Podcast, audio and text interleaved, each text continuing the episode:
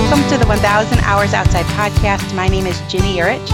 I'm the founder of 1000 Hours Outside, and I have a new friend with me today, a friend of a friend, Kevan Chandler. Welcome.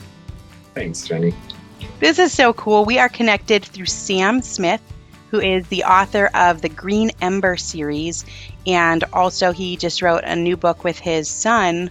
That was so cool, wasn't it, Kevan? Yeah, it was awesome. Yeah, he wrote a book with his son, Josiah, called Jack Zulu. Yeah. So he's this author and such a personable one. hmm I don't know if I've ever met someone quite so personable as Sam. And we actually just saw him a month or two ago. We went down to West Virginia last minute, and it was so last minute, Kevan. I think it was maybe the night before or two nights before, and he invited our whole family over for dinner. Wow. And there's seven of us. That's small potatoes for them. That's Yeah, they're a fantastic family. So he connected us. yeah. which I'm so thrilled that he did. And I just finished reading your book, We Carry Kevan Six Friends, Three Countries, No Wheelchair. And you have a new book for kids coming out called We Carry Kevan of the picture book in November. And you're just doing such incredible work with getting families that maybe might not be able to out on trails and to different spots in the world that maybe they wouldn't be able to see otherwise. So thank you so much for taking the time to be here. Yeah, of course. Thanks. This is a treat. And also, the foreword to your book is by Andrew Peterson. Yeah. So that's cool too. Yeah, you, Yeah. you got cool friends. I was like, man, I was like, Kevan's got all these cool friends. We, I just saw Andrew Peterson live for the first time earlier this year, and my mouth Oh. dropped. It was phenomenal. yeah. Yeah. How many did you cry? Be honest. Yeah, I know. Yeah, I totally cried. Yeah, his Yeah. music, he's just got such a depth to him. So I would love for people to hear. I knew I knew of you. I'd heard of you before Sam had introduced us. But you have this story, this incredible story where you went to Europe, the three countries with your six friends, and you left your wheelchair behind. It was the first time ever that you had left your wheelchair behind. So can you start us at the dream? Like the dream you talked about how you'd always wanted to go to Europe. Where did that dream come from? yeah. Yeah. Well, um, I'm now I'm 36. No, 37. Wow. Time flies. And uh, uh, we went on the trip when I was had just turned 30, and for my whole life, uh, building up to that point, I had dreamed of going to Europe and primarily going to England because my dad's side of the family uh, was from England not so long ago, recently enough in generations that uh, we still do, you know, tea times and stuff like that. And so, and um, they left England and Ireland to be missionaries in South America and then ended up in the US eventually.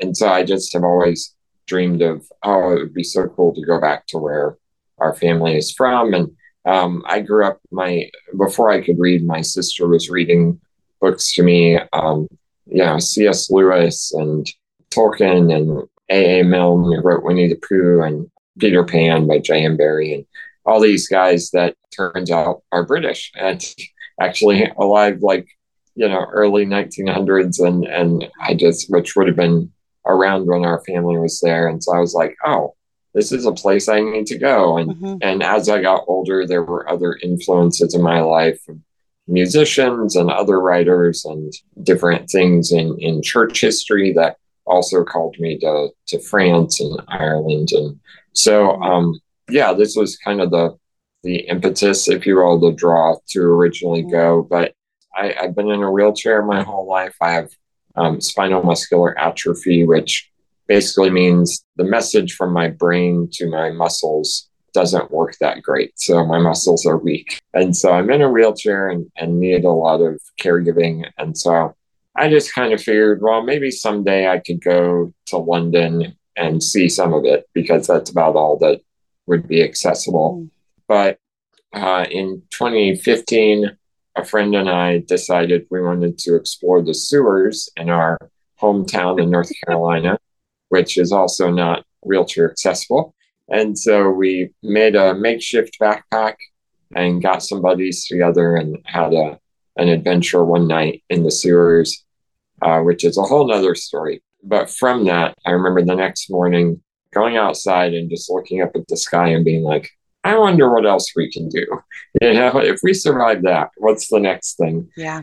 And so eventually one thing led to another. And I, I wrote to that guy and I said, Hey, what if we do the same thing, but for three weeks above ground in Europe?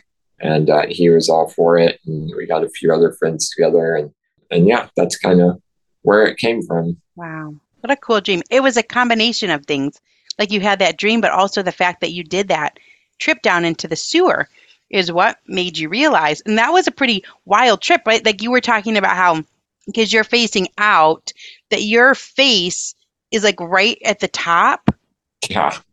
Yeah, because he was on his hands and knees. and so my face is like right there at the ceiling. and did someone say afterward that there was maybe like spiders or something down there? Oh, yeah. But you didn't know till after? Yeah, there were wolf spiders everywhere. It was, yeah, not great. But but by going on that adventure, it gave you the knowledge that you could take that concept and go somewhere else. So that's really cool. I liked how at the end of each chapter of your book, you would have the perspective of someone else. Mm. And so in that sewer part, Philip said, was talking about the feeling of camaraderie that comes with doing something out of the ordinary. Mm. And I thought that was such a cool thing that you went on this sewer adventure. Yeah. just out of the ordinary.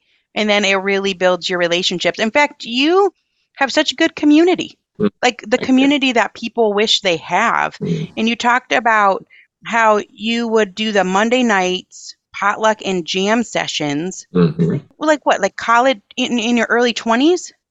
Yeah, it was college and post college, kind of in a college town where if you were graduated, you hadn't really moved on yet. You had a job in town, and um, but we were all starving artists and figured, oh, I can bring some potatoes and you can bring some carrots, and we can make a stew together. And so that's kind of that. It was going on, and a friend invited me into that, and so I got to meet a lot of these guys that way.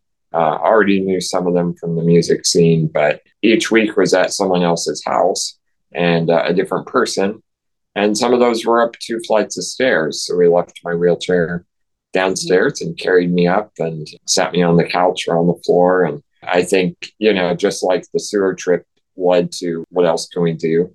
I think the sewer trip came out of that experience and saying, well, I can be carried upstairs. What else can we do? And so we went mm. downstairs to the sewers.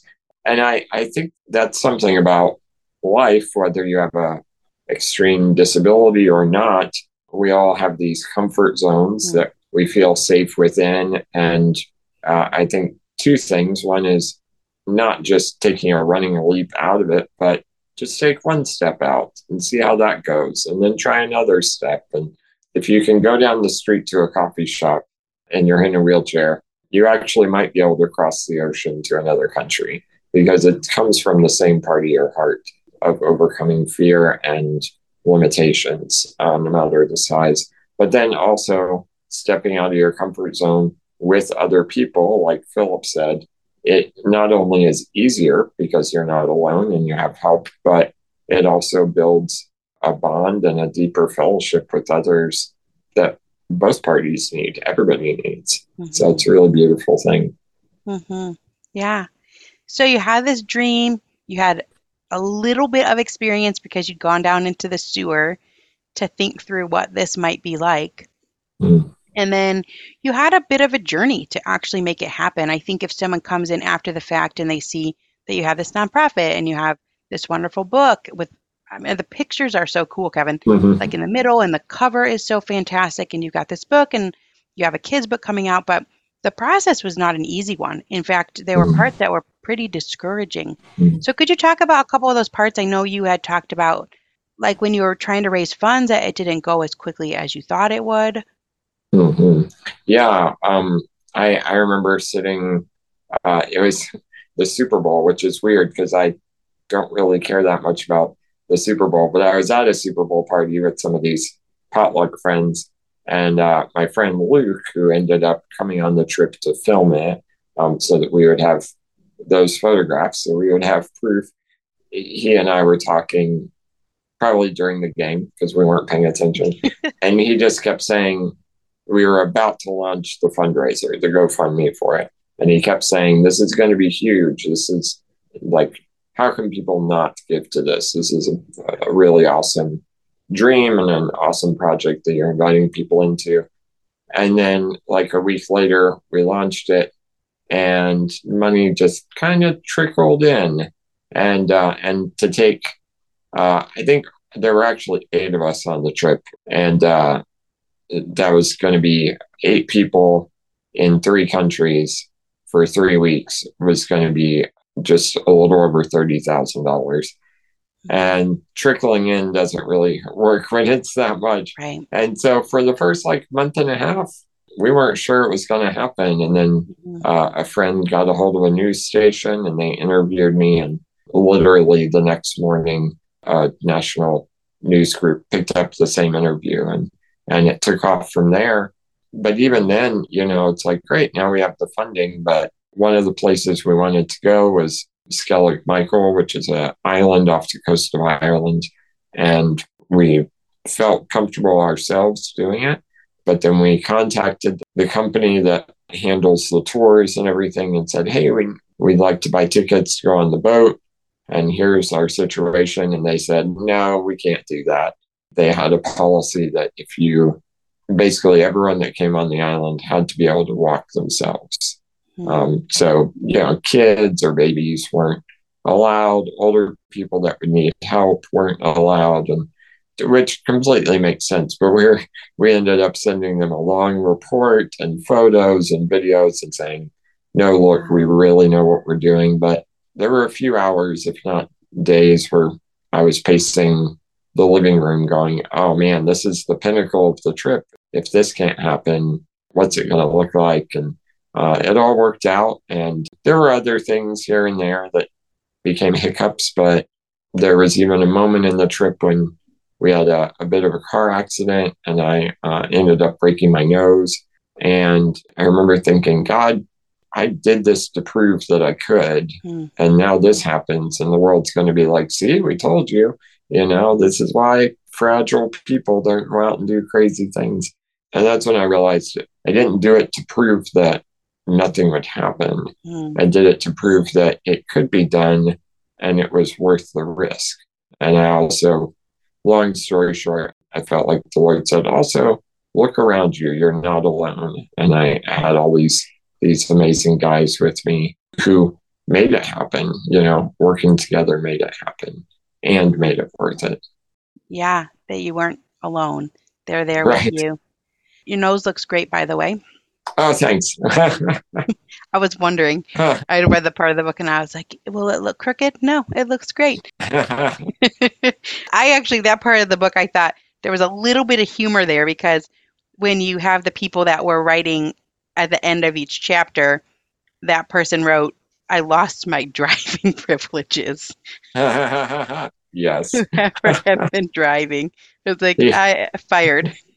Yeah, he, he forfeited them willingly. So it wasn't much of a fight. Yeah.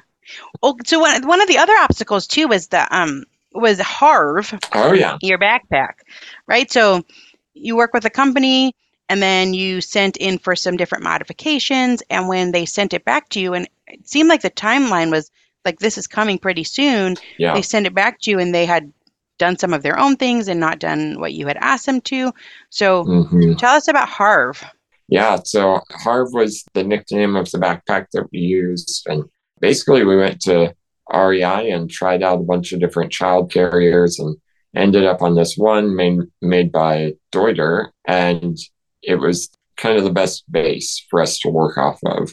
Um, we knew that we were going to have to do adaptations for my needs and my size and everything. So we actually reached out to them and said, hey, this is what we want to do basically we want to break all the rules that you've made about the backpack um, and uh, can you know can you give us some advice can you talk us through it and they were awesome to work with but they are way out in colorado and we were in north carolina at the time so we found a local kind of fabrication company to uh, help us with some of the the alterations and it was really a trial and error, you know, because this had never been done before. And so we would put together some ideas with some styrofoam and and go out for a walk and come back and make notes of what worked and what didn't. And that was, I mean, several months in the works. And uh, we felt like we finally got it. We, in the notes, we had it where we wanted it and we sent it to the local company and with all the notes. And when we picked it up, it was not, like you said, it was not what we had asked for, and they had done other things. And so Tom, the guy that kind of the instigator of the team, he and I went out for a walk with it just to see, just like maybe they are onto something. So we tried it and it was really miserable. We felt very defeated because it was like a week maybe before the trip. It was wow. coming up really soon. And we got back to the house and uh, I was visiting my, my parents. So we got back to their house and my dad was sitting on the floor with a stack of styrofoam and an X-Acto knife he's an airplane mechanic, by the way, mm-hmm. so he can he he's qualified. And uh, and my mom was pouring tea, and uh, they said, "All right, what do we need to do? Like you just say the word." And um, over the next 24 hours or so, my dad and I and and Tom, we just kind of workshopped it until it was right, and just in time for the trip. That's incredible. Yeah. So then we took that design after the trip and sent it to Deuter and said, Can you make a factory version of this for us to distribute to other families who are asking about it? And uh, they've, again, they've been awesome to work with. And that's what we're doing now. This episode is brought to you by BetterHelp. Question What's the first thing you do if you had an extra hour in your day? Read a few chapters of that book, start painting that guest bedroom, tackle that pile of laundry, play a card game with your kids. A lot of us spending our lives wishing we had more time. The question is time for what? If time was unlimited, how would you use it?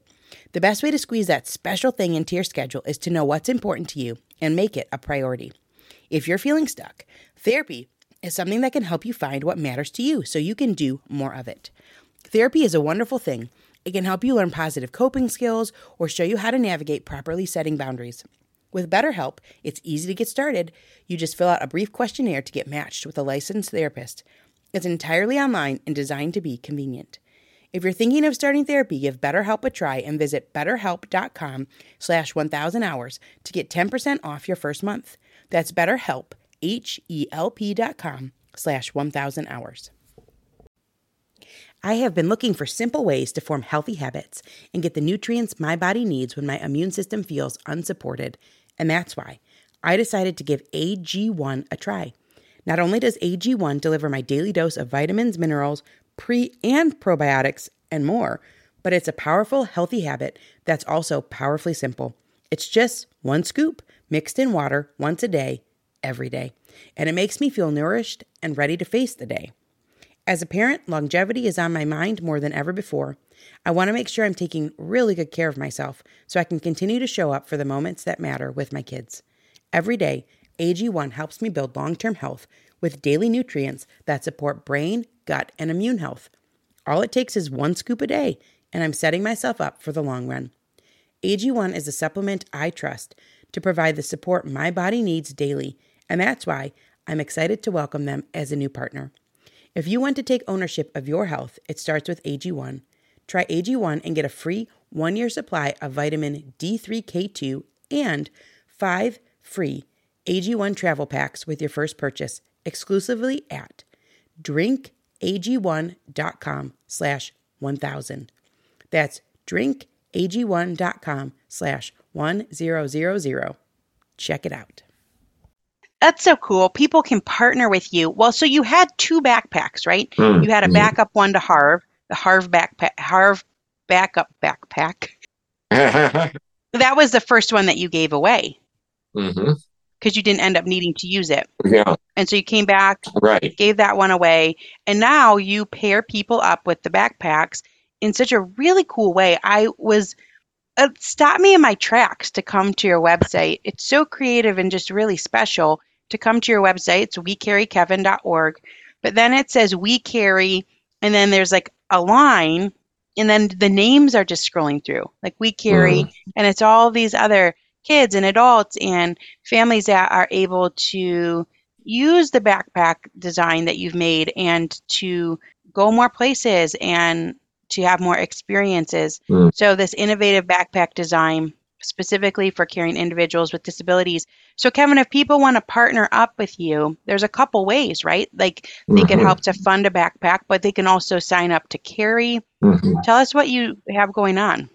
Yeah. So when we got back from that trip, we were inundated with families writing to us from all over the world. And there were two main questions that were being asked. One was, Where did you get this backpack? And the other was, Where did you get these friends? And so um, we started the nonprofit to answer those two questions. The backpack was, I'm not going to say it was easy, it was the easier of the two to answer um, by working with Deuter. And, and so we got that figured out. And um, we're actually on the version 2.0 now based on feedback from families. And we are coming up on backpack number 1000, covering 40 countries. And it's all been word of mouth, and families write to us and they go to the website and they can purchase it. But also, over the years, we've had families write and say, hey, we can't afford this or we can't afford the shipping, whatever the case may be. And so, for the past few years, we've just kind of hoped that we had donations that were coming in, and so we'd fulfill those. But last uh, November, we launched a, a new program, and um, like you were you were sharing about on the website, there's something that we call the causes page. And so, if a family wants a backpack but can't afford it, or or some aspect of it, we set up a crowdfunding profile for them on our website.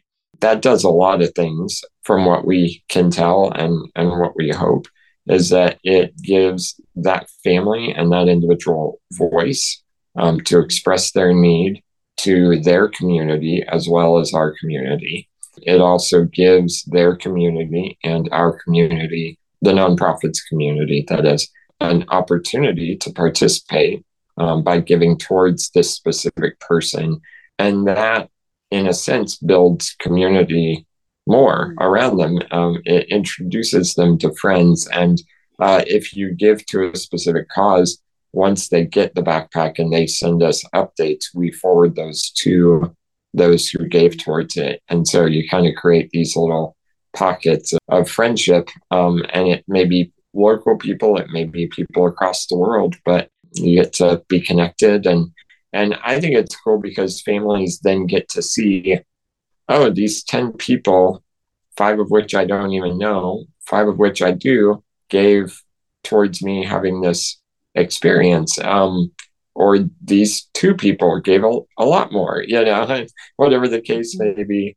And that also can spark conversation of, oh, you know, I, I was able to give towards this. And when you want to go on a hike, let me know. I'd love to come and help. Or how else can I be part of your life and your need? And I think there's really something powerful and special about inviting people into your need. That's a, a concept that is easy to talk about, but kind of hard to, to practice.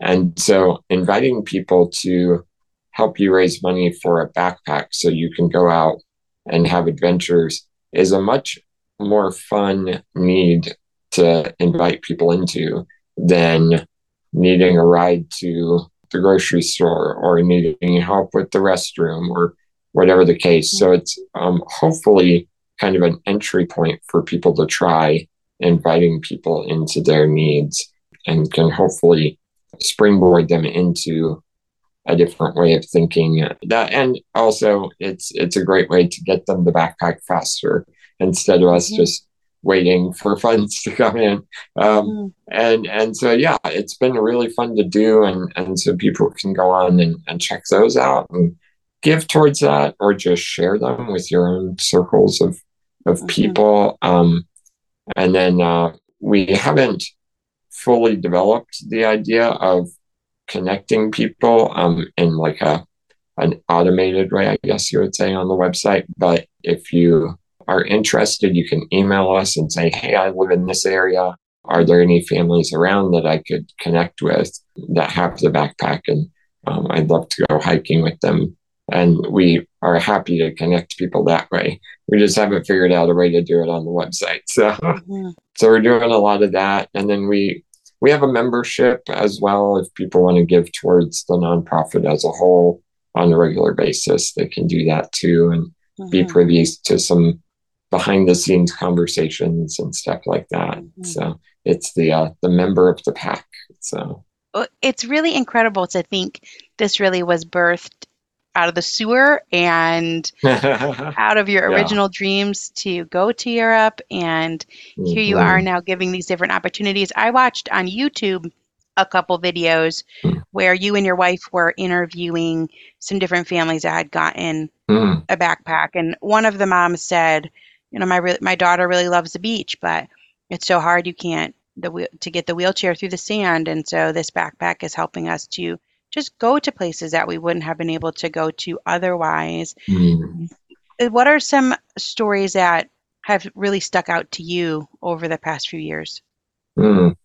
Yeah, uh, I love talking about this part because it's. I, I feel like you know I went to Europe and went you know explored this old monastery on an island, and I uh, later the guys and I went to China and hiked the Great Wall and, and stuff like that. And so we have our own, in many ways, epic stories. But then I get these photos and videos and emails from families that are like hiking up a volcano, an active volcano. And wow. there was a, a mom up in Ontario.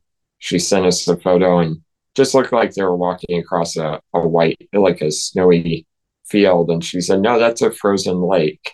And so, like, she's carrying her daughter on a frozen lake and a family in Russia that lives in Russia, and they took pictures, uh, you know, at the top of mountains with just these crazy views, and and so just seeing like what these families are doing that are way way more epic than I have ever dreamed, and the idea that my friends and I just did that first trip for fun. It was just kind of mm-hmm. guys being guys, you know. We weren't really thinking ahead. We were just let's have a a fun trip. And this is what came out of it. But on the other side of that, too, just as epic in many ways, I think, you know, we've seen families who, there's one in Ohio who they live on a farm and every morning they carry their son out in the backpack to feed the chickens and water the goats. And so they get this like quality time together with this experience that any other parent would do with their child next to them, but they mm-hmm. they have to carry their son. And um, I think that picture is on the the homepage of the website. Mm-hmm. And there was um, a family in the Philippines that wrote and said, "We would like the backpack because we can't afford a taxi and we don't have a car, and the bus is not handicap accessible. So if we get a backpack, we can take our child to physical therapy and doctor's appointments." You know so there's there's this great practical need as well um, we're we're actually getting ready uh, in the next week or so to launch a new cause profile um, crowdfunding profile for a n- nonprofit ministry that sends wheelchairs to ethiopia and they want to take backpacks also as an option for the families. And so getting to send those and this ministry their um their big focus and i love this because i feel like it lines up perfectly with what um, our focus is which is getting people up off the floor and giving them dignity. And so carrying someone on your back they're at eye level with other people. They're off the ground. They're participating in what you are doing. Um, by putting someone in a backpack and putting them on your back you're saying I want you to go with me wherever I'm going. I want you to see and experience what I'm doing because you matter that much to me. And um, not only does the person in the backpack feel that, but the people around you see it and it clicks without a word, without an explanation. I've seen it firsthand the light bulb come on from across a train station, from from across mm-hmm. the street. People, you just see their faces kind of looking at you kind of weird and then suddenly going, oh, that's cool, you know? Mm-hmm. And, um, and so I, I think just that, that level of uh, dignity and joy that can come from that. This is a, a fun thing that people can do and um, and invite others into. So mm-hmm. yeah. well, one of your friends had said they had written at one of the end of the chapters that by be- being together in that way, they said that it helped them to be more grateful for things they didn't even realize they needed to be grateful for. And I thought that was such a cool thing. I, hmm. this is always my problem, Kevan. Listen, I got like seven pages of notes here from your book because I loved it so much. And then I'm like, wait, I can't find that one spot. But where was that one?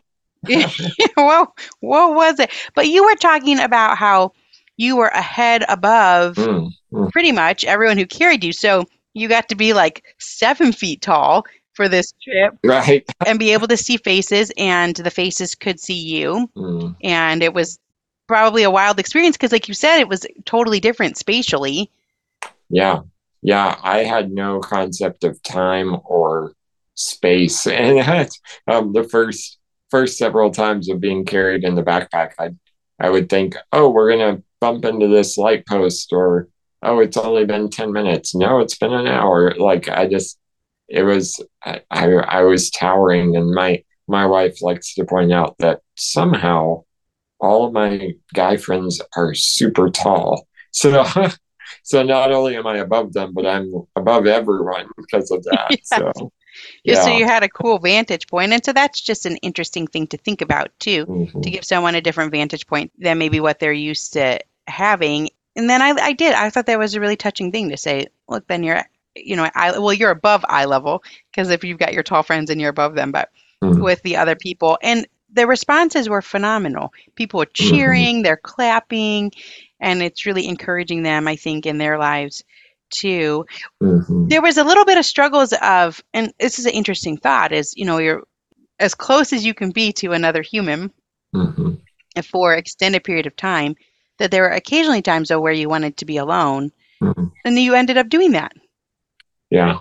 Yeah um, it was an aspect that i had not I, I had no forethought of going into the trip because i lived my life in a wheelchair and a power wheelchair so i could take myself wherever i wanted to go. Every day at that time i was uh, going from my house about two miles into the city to to the um, coffee shop? To work for the day. Yeah, to the coffee shop and, you know, some other restaurants around there and the park. And that was just my life. And so I was very used to that sense of independence. And I freely gave that up to be in the backpack for three weeks, not realizing how much I enjoyed just having a few minutes to myself every day to to process and and you know just have that that breathing room, if you will. Um, and so it wasn't until about a week into the trip that um, I realized that. And I realized that I had given up uh, one freedom for another. It wasn't one wasn't better than the other because now I could I could literally go anywhere, but I wasn't going by myself.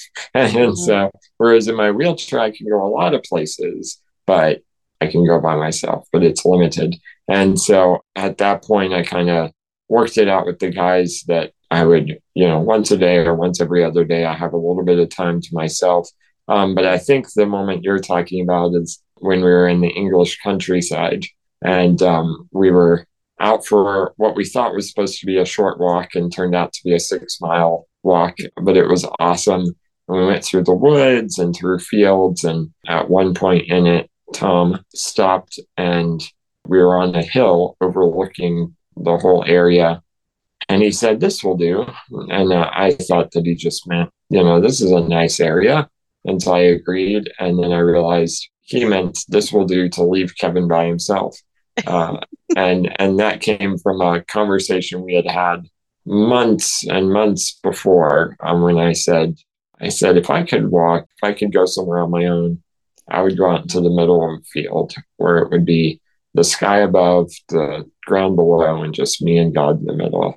And so he remembered that and he gave me that. And um, I got to sit on the hillside of the English country and just take in the moment with the Lord. And it was unbelievable.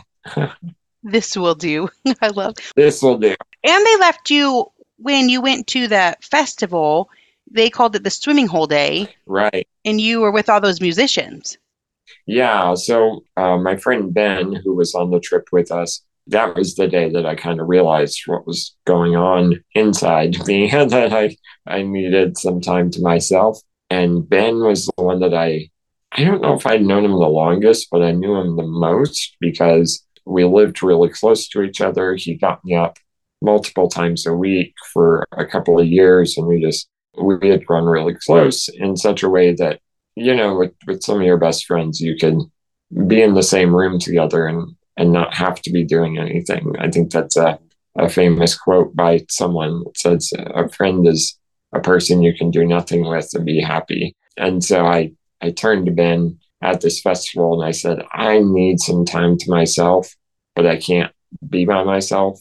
So this is not an insult, but I feel like being with you is the closest I can get to being alone. Mm-hmm. and so, so we uh, put me on his back, and and he and I got to go for a walk and just walk around the festival and kind of take it in. And um, that was really really special, and um, just the ways that these guys sacrificed intentionally every day in the small ways and the big ways to make this happen. Mhm. Just really, really made the whole experience uh, something unique. Eating better is easy with Factor's delicious, ready to eat meals. Every fresh, never frozen meal is chef crafted, dietitian approved, and ready to go in just two minutes. You'll have over 35 different options to choose from every week, including Calorie Smart, Protein Plus, and Keto. Also, there are more than 60 add ons to help you stay fueled up and feeling good all day long. So get started today and get after your goals. Some of the things we love about Factor are their two minute meals. You can fuel up fast with Factor's restaurant quality meals that are ready to heat and eat whenever you are. Our kids love the pancakes, smoothies, and more. And there's a wide variety of easy options for the entire day, including midday bites. Factor is the perfect solution if you're looking for fast, premium options with no cooking required. Plus, you can pause or reschedule your deliveries anytime. And remember to sign up and save. We've done the math. Factor is less expensive than takeout, and every meal is dietitian approved to be nutritious and delicious. Head to factormeals.com slash outside50 and use code outside50 to get 50% off. That's code outside50 at factormeals.com slash outside50 to get 50% off. Everyone wants to start their year off on the right foot, and for me, that means making sure I'm eating well and have enough energy to do everything I want to do. But I'm not going to run to the butcher every day to get a fresh cut of quality meat.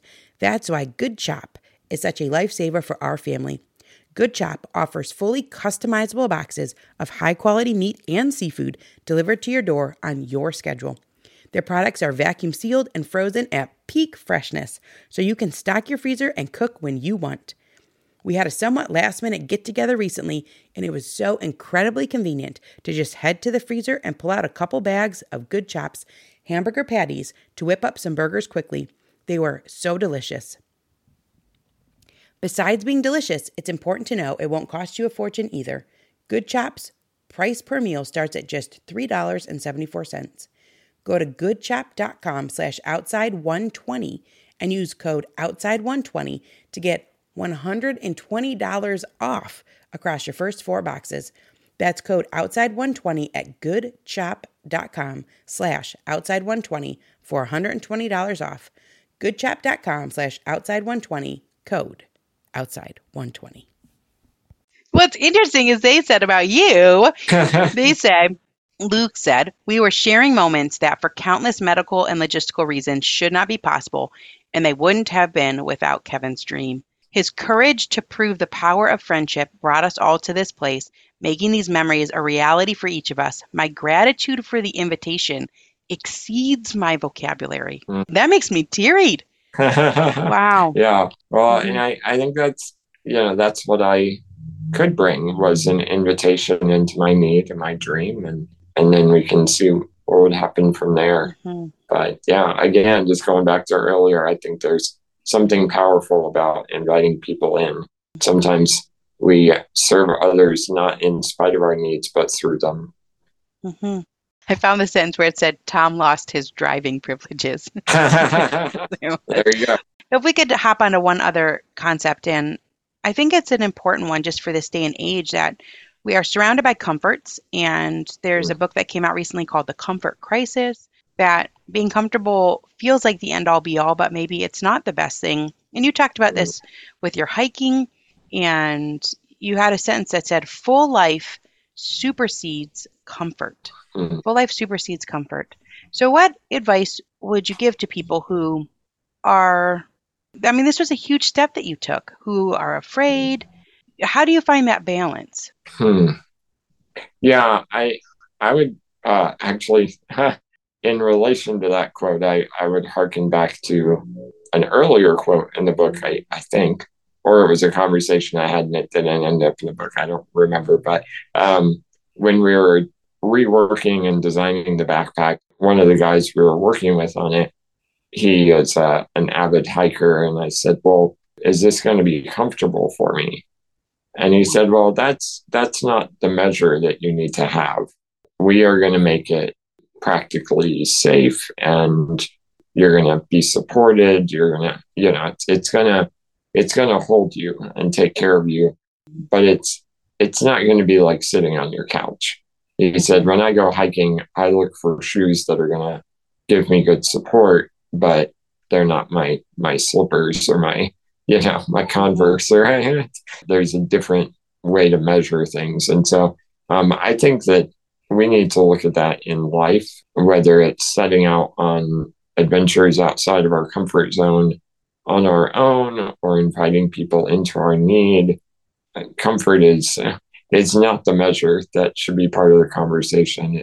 You should, you know, definitely consider, oh, is this secure? Is this is there um, a, a level of safety here? There's always risk, you know, but Mhm. um, but yeah, I I think the the beauty of of what we could potentially experience, not to just requote myself, but it far outweighs the idea of comfort because discomfort is temporary or maybe temporary, but so is comfort. Hmm. You know, it's it's such a fluid thing. You can go through a day, you can go through 24 hours and experience both ends of that spectrum and everything in between a hundred times. So why do we strive for one end so hard um, Mhm. when there's actually much more important things to pursue?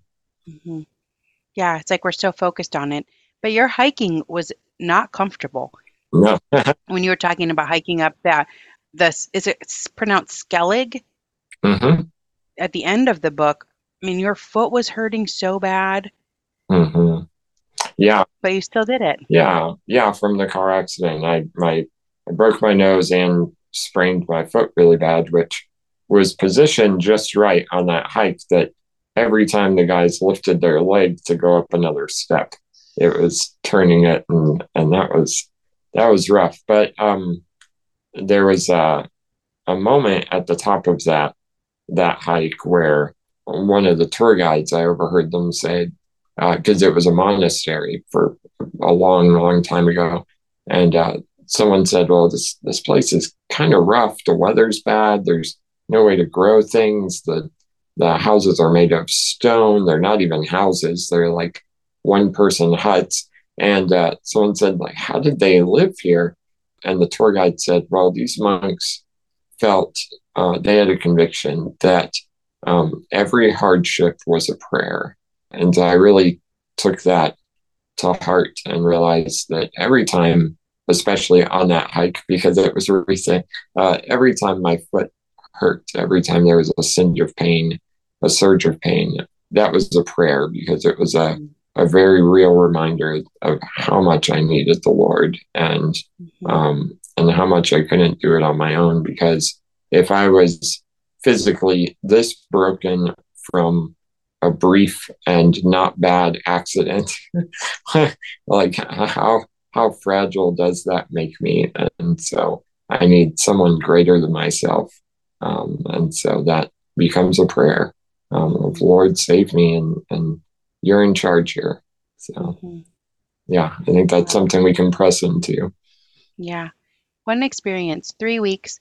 And you could have never thought what would have happened after. And I love that you talked about in the book that you really fought to stay present and not think what comes next during this trip. Mm-hmm. I think that's mm-hmm. a great reminder for everyone mm-hmm. that sometimes we're so in the mindset of, well, what will happen after this? But that you were really able to be there and to stay in real time with what you were doing, not thinking about forward things, even though that tends to be your tendency, right? Is to think forward and to think ahead. Mm-hmm. But you didn't, and you stayed present for that journey. And then when you came back and gave that backpack to the Parker family and to Carson, then this has just taken off to do so much for other people.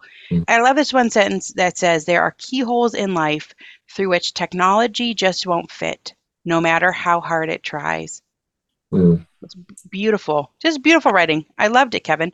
Thanks. You always wanted to be a writer. Or you always like stories. Mm. Did you did you think you'd be a writer? Um I've always written stories. I didn't know if they would ever lead to anything. So, but I've I've been making up stories since I was a little kid and and loving stories. And so, sometime after college, I started actually writing them down, and then we had this this adventure, this experience, and I um, I had a very dear friend who was kind of a mentor in writing, who said he said, "Tell you what, if you write a book about it, I'll edit it." And I said, done. I'm definitely doing that. So, um, who is that? One of the Petersons? It, it, it right. Yeah, it is. It's uh, the one who calls who called your backpack the man saddle. Yeah, yeah, Pete. yeah, yeah. So it's Andrew's brother. Um, and so yeah, he was. I I was considering writing a book, but he was the one that kind of tipped it over the edge and worked with me on wording things right to to really get the idea across. So really thankful for that. Wow, that's so cool. So this is the first, and then the next one that's coming is the book for kids. Mm. What's the premise of that one? Yeah, so it's really uh, just a picture book version of the grown up book that you read. So wow. it, it covers the Europe trip, um, but in picture book fashion. And we initially wrote it specifically for including in every backpack that we give away so that when a family gets a backpack, they can read the book to their child and say, Oh, when Kevan was going on this trip, here were things that he was afraid of. You know, what if mm. what if they take me somewhere I don't want to go? What if they trip and fall? What if we get blown off a cliff, you know, by the wind? And just kind of that stuff, but in, in silly ways. And then saying, but Kevan trusted his friends, and here's what happened. And so we initially wrote it for those kids who were going to use the backpack.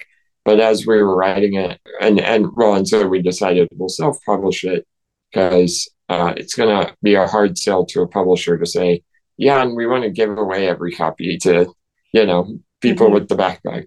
So we self published it. And as, as we were bringing it together, we realized this is a story not just for people using the backpack, but this is a a story of friendship, which we already knew, but it, uh, you know, be, just because of our experience. But we realized the picture book conveyed that well, you know, clearly as well. So yeah, we're we're making it available to the public.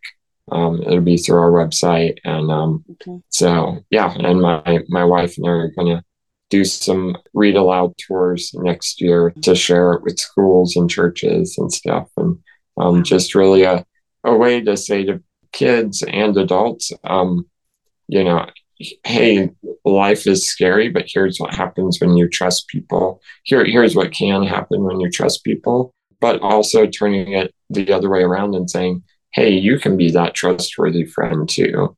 Um, you can carry people as well as be carried. So mm-hmm. um, we're excited to to share it. Comes out November fifteenth. Was it hard to take a book that's 250 pages and figure out how to take that and put it into a kid's book?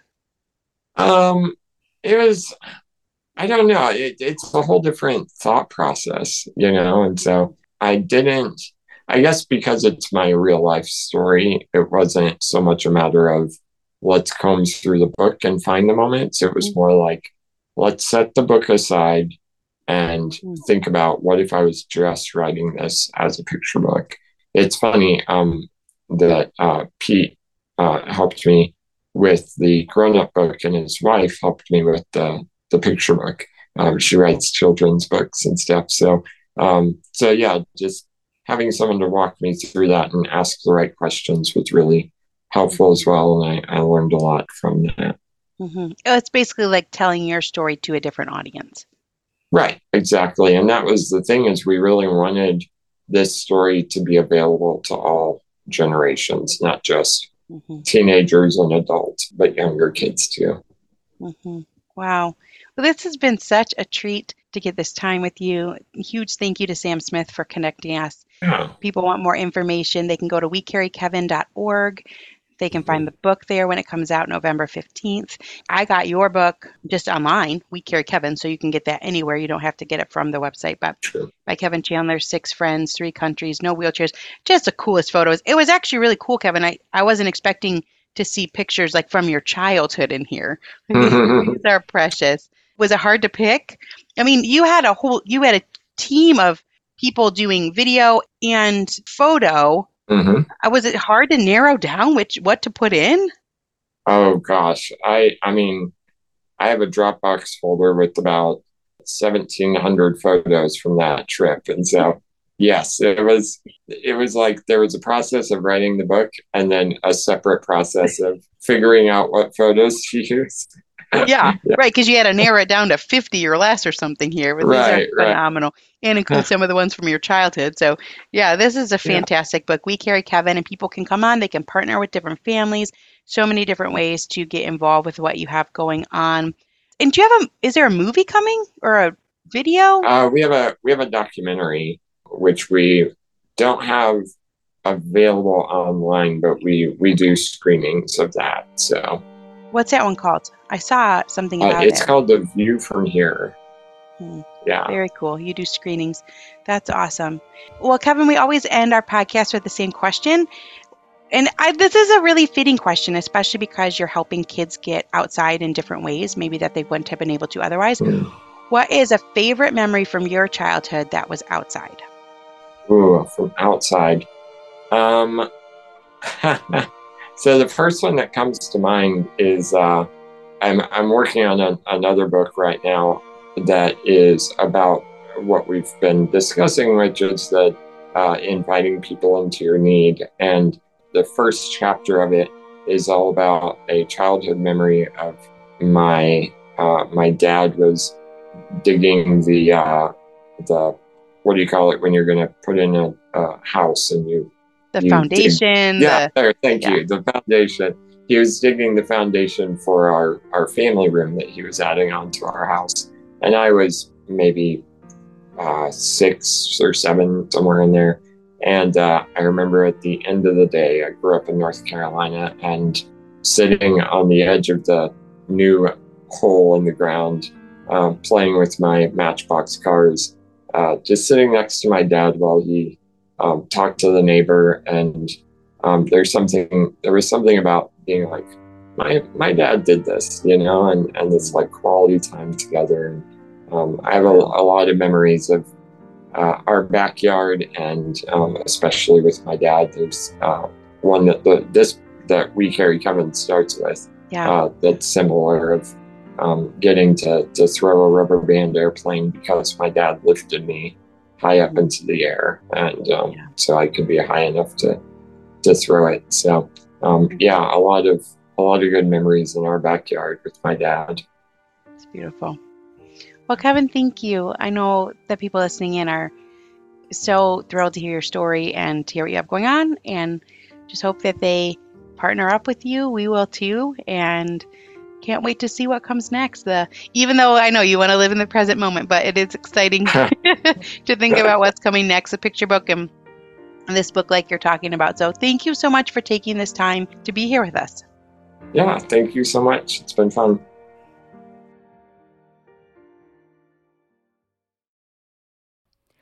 Hey, are you a parent of a teenager? Are you feeling overwhelmed about how to be what they need while also holding limits and boundaries that keep them safe? Are you tired of conversations that negate how messy this season of parenting is? Well, I've got you. My name is Casey mm-hmm. O'Roarty. I am a positive discipline trainer, parent coach, and the host of the Joyful Courage podcast. Every week, I come to you with an interview digging into tough topics with experts I trust and solo shows that go deep into the personal growth and mindset needed to raise teens in a way that grows them into confident, capable young people. I am not afraid of getting real about the intersection of conscious parenting and the teen years, while also bringing in vulnerability, humor, and lightness. I'm walking the path with you and honored to serve. Listen to Joyful Courage on Apple Podcasts, Spotify, or wherever you consume podcasts.